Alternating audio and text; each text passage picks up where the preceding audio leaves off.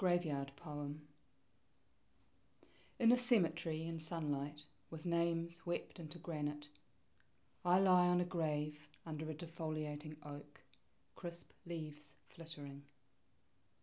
Concrete cold creeps into my spine, aligns me with death.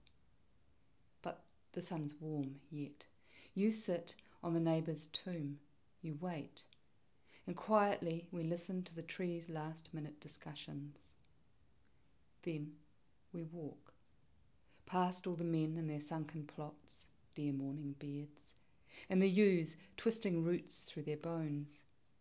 All the graves on a slope so steep the lids might slip off like toboggans should it snow.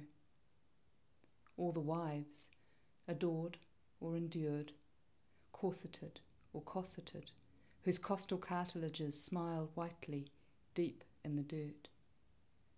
All the children with their terrifying ages engraved stark against bewilderment.